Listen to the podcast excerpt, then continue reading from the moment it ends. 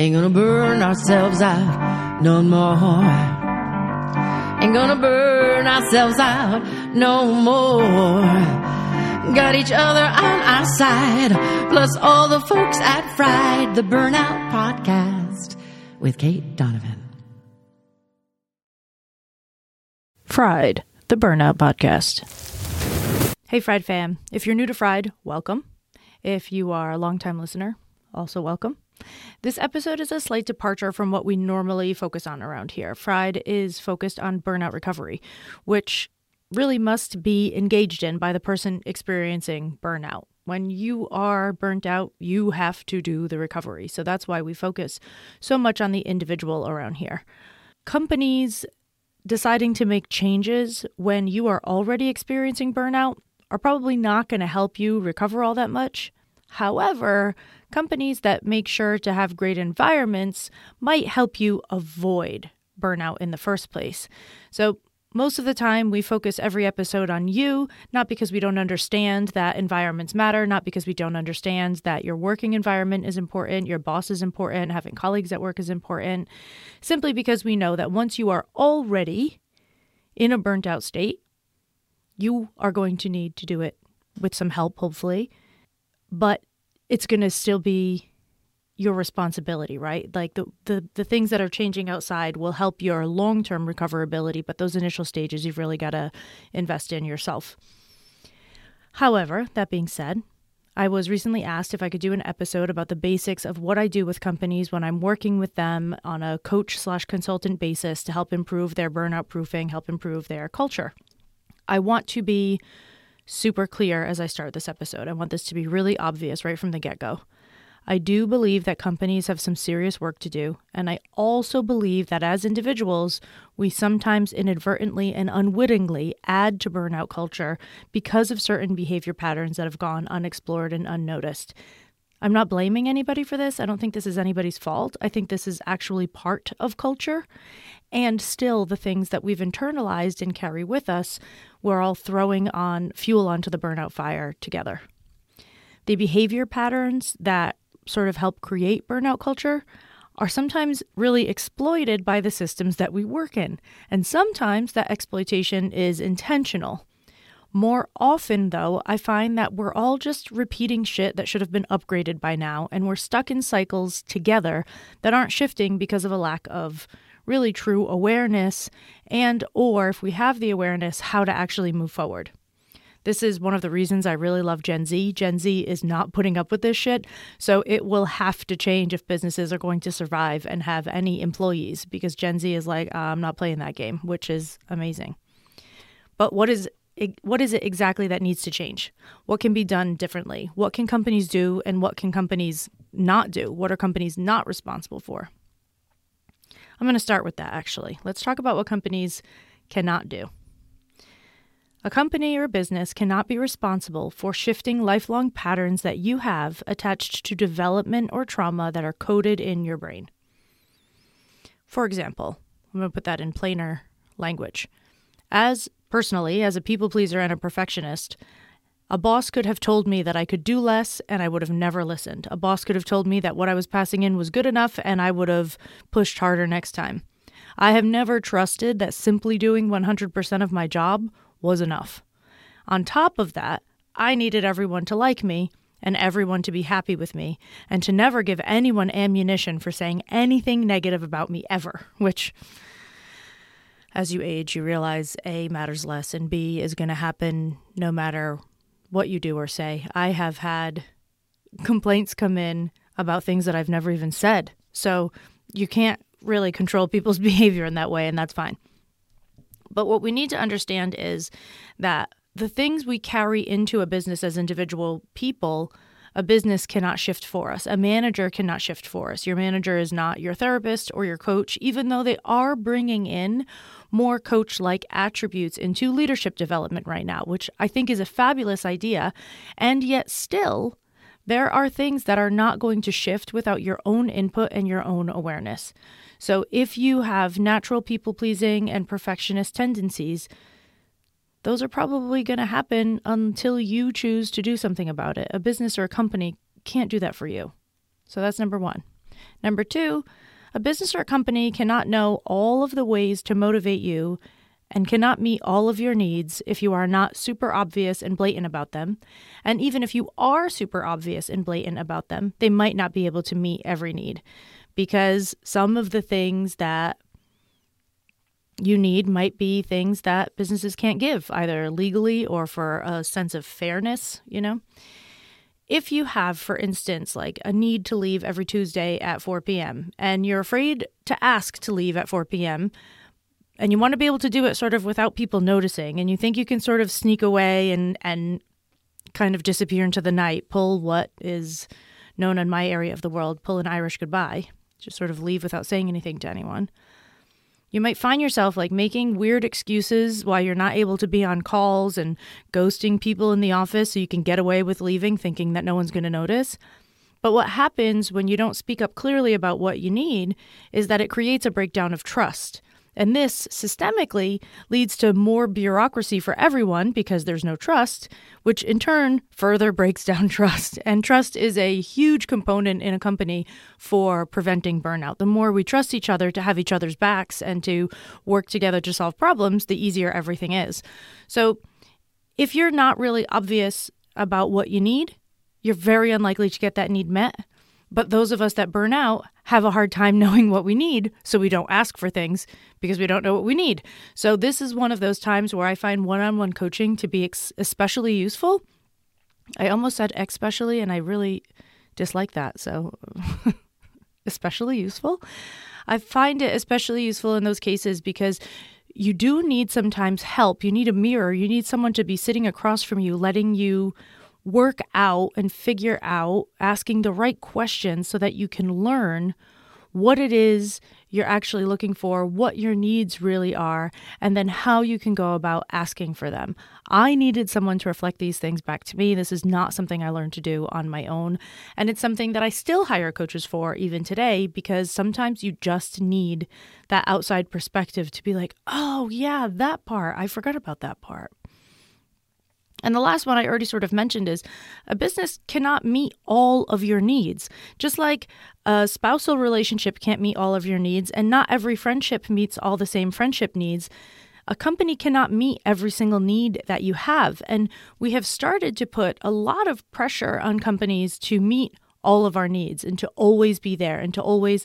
And that's not necessarily the way to go about it. So you might have some requests along the way that can't be met. This does not, contrary to popular belief, make the company that you work for evil. Sometimes those needs are so important that it is worth it for you to change jobs to a company that can meet the needs that you have. Sometimes you need to do that.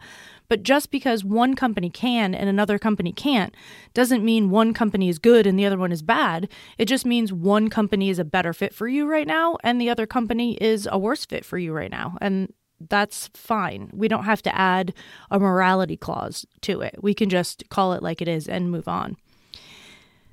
Sometimes businesses can't meet your needs because there's some sort of legality attached. Sometimes it increases unfairness, and unfairness is on the list of top six reasons that people burn out in a company. So, the more unfairness that is at play, from pay gap equity to different advancement possibilities, etc., the more unfairness we see, the worse things get for everybody. So if granting your need is going to advance you and put you in a much privileged position over everybody else in the company, it doesn't actually behoove the company at large to meet that need because it makes it more dangerous for everyone else around you. And meeting every single person's needs that go outside of the box becomes really complicated. So it's not as simple, I think, as um, some people assume. if you keep asking for something in a company that you're consistently not getting, even if you think that thing is doable, but they're not budging, your job at that point is to recognize that you're not in a place where your needs can be met and you're going to have to move to a different spot. You might need to look for a place that can support you the way that you need. So, those are things that businesses cannot do. But what can they do? I've found over time that the thing that is most important, the thing that is the base of all the other work, is that a business can actively work on increasing psychological safety. Now, psychological safety is vastly misunderstood. Psychological safety does not mean that you can say whatever you want to whoever you want, whenever you want, and not get any flack for it. Psychological safety means that you can share and you can speak up, and it might start a discussion, but that things will not get nasty. You won't throw barbs at each other. There's room for growth and for discussion and for understanding. Psychological safety means that things can get uncomfortable and not get mean or vindictive. A lot of people like to assume that psychological safety means that we create a sense of comfort for everybody, that everybody feels safe and comfortable all the time. No, no, no, no, no. The true measure of psychological safety is when something feels unsafe and you're still able to do it in a positive way and it's met with curiosity instead of judgment and and like pushback. Right? So psychological safety teaches us that that we belong, that our voices can be heard, and that there's not going to be a lot of you know pushback on things. It also means that we have a sense that people in the company, our bosses, our managers and our coworkers have our backs. That if we happen to fail at something, that it's not going to be the end of the world. We're not going to get screamed at. We're not going to lose our jobs for every mistake. There are some mistakes that we should lose our jobs for. And yet, most of the time, that's not true. Everybody's going to make a mistake at some point. So, when I say increasing psychological safety, I don't mean that you will automatically feel really good about everything that you have to speak up about. It means that when you don't feel good about speaking up, you're able to speak up anyway because you've been shown time and time again that it's kind of okay. That being said, if you are not a person that feels safe even within that, you're still unlikely to speak up. So, this is where the business has to do some work to increase inclusion, but you also have to choose to show up and, and face the discomforts and challenge yourself to grow within the company as well. So, I just want I want you to understand that almost everything that deals with burnout is some sort of relational issue.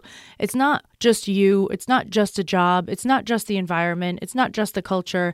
It's how each of us interacts with each of those elements and the that relationship, that flow or lack of flow between us and the things that we're interacting with.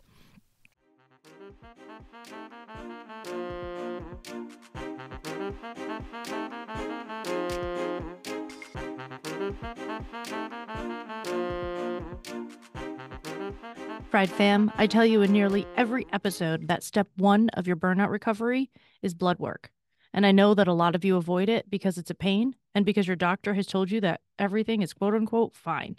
And they refuse to test all the things that you think you need. What if I told you that you could test what you want, when you want, from your home with just a couple of drops of blood? SiPhox Health allows you to do just that. You can buy tests as one offs or join a membership. Either way, you can test and track your results to help you make decisions about your burnout recovery journey. Get 10% off any membership, subscription, or one time test kit right now. Go to siphoxhealth.com forward slash fried for your discount.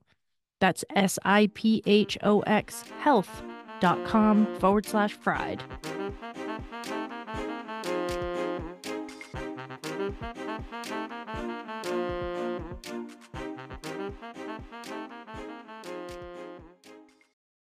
So, how does a business work on increasing psychological safety?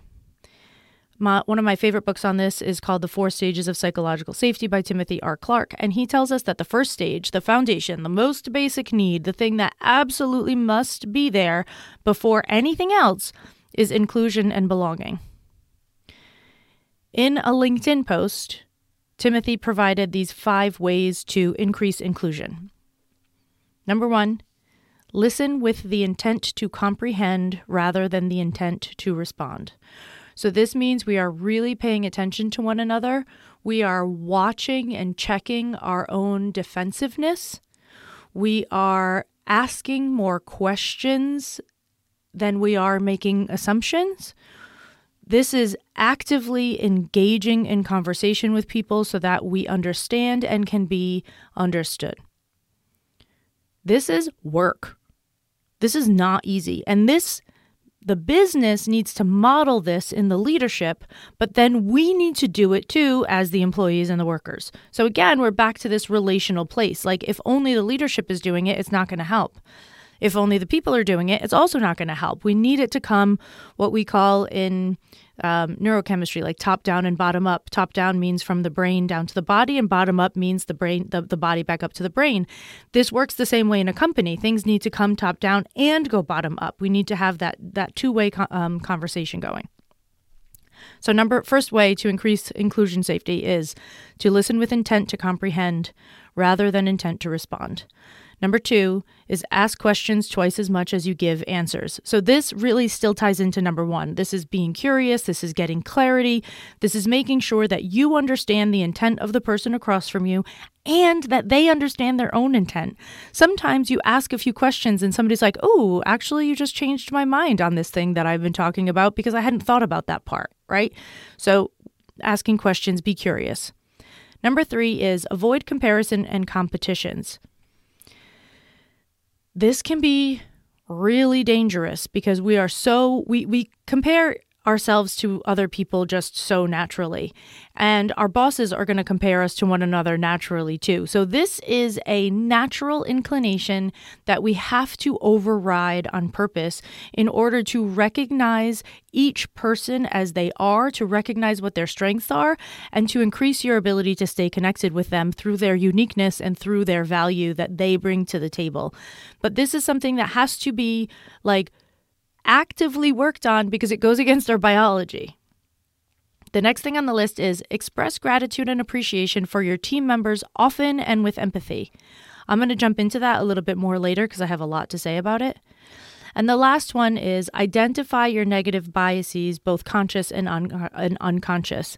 This, again, requires some serious work. You have to know whether you have internalized tendencies to other people that are different than you in some way, shape, or form. And if you're not actively doing work on this, I promise you there are people that you other without meaning to.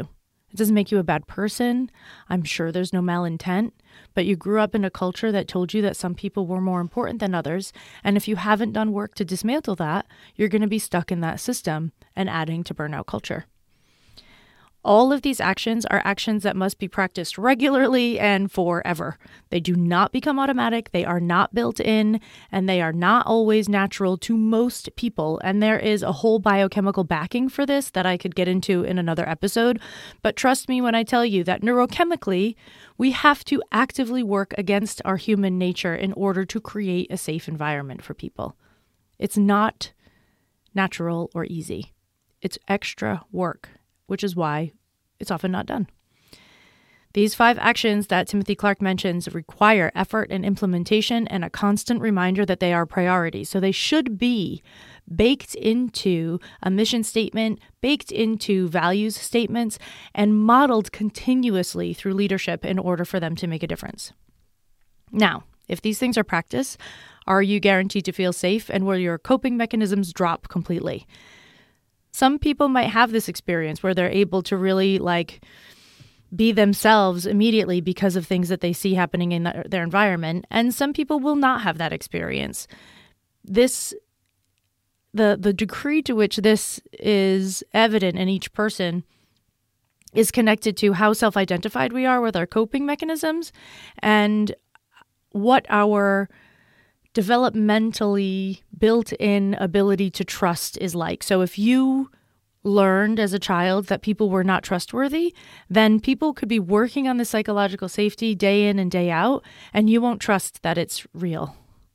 And so you won't show up, you still won't show up fully, you still won't unmask, you still won't participate in the way that helps everyone because you're nervous about it actually being truthful. In that kind of place, instead of coaching, I really do recommend therapy. That's something that needs to be worked through. Um, in order for you to be able to really flourish even in your own personal life. So, this is not just about you at work, but this is just about you while you're here in a physical form on this planet. Um, it's a really useful thing to work through trust issues. All right. Now, I said I wanted to jump into the gratitude. I don't usually do straight from Cait's that are this long, but we're going to we're we're just diving in today, folks.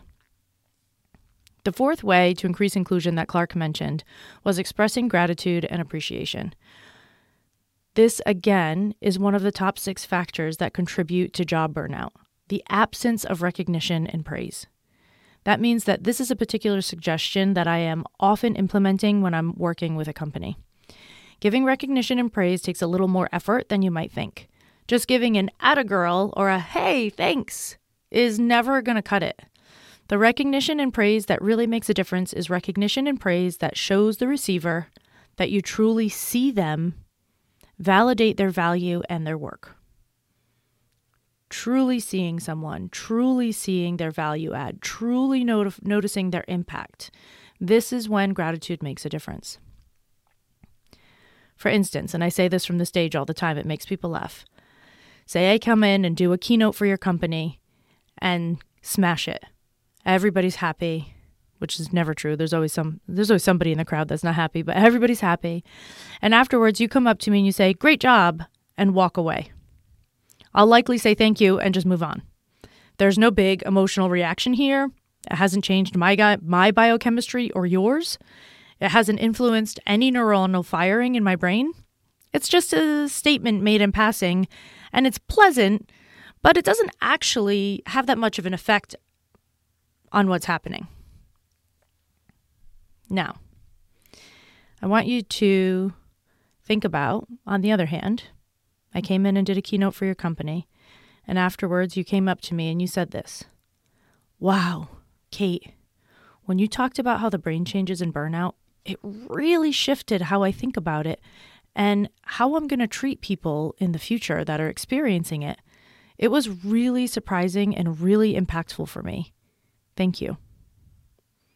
If you say something like that to me, I'm probably going to have an explosion of happy chemicals flood through my body and allow me to actually really feel that what I did made a difference.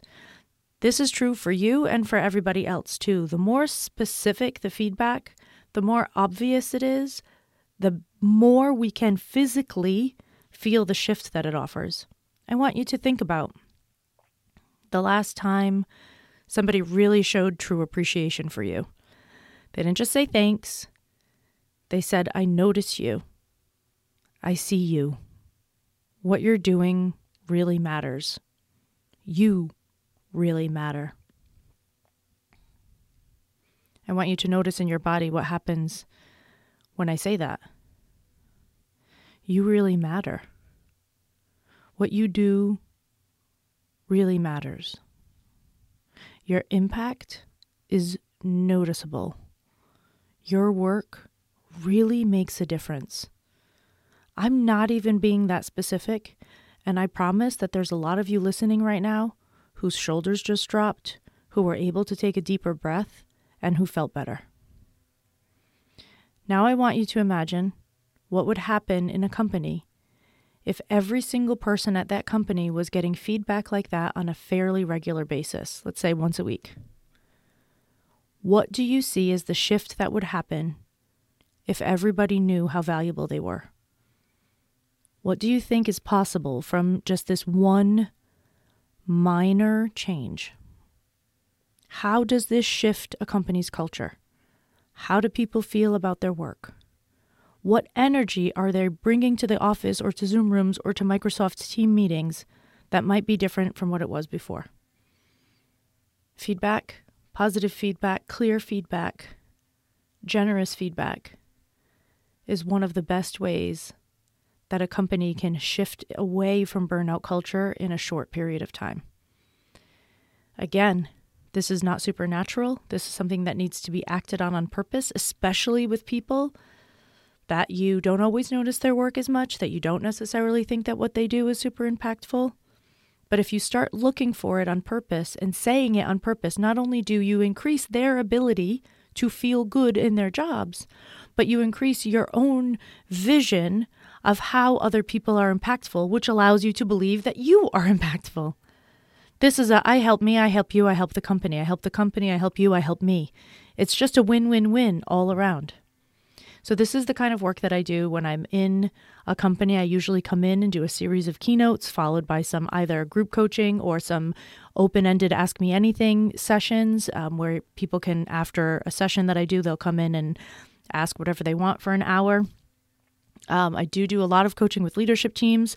So, if you are in a company that needs shifts like this, please let them know that I exist because I am booking out for 2024 and I want to make as much of an impact as possible. All right, Fried Fam. Talk to you next time. Ain't gonna burn ourselves out no more. Ain't gonna burn ourselves out no more. Got each other on our side, plus all the folks at Fried, the Burnout Podcast with Cait Donovan.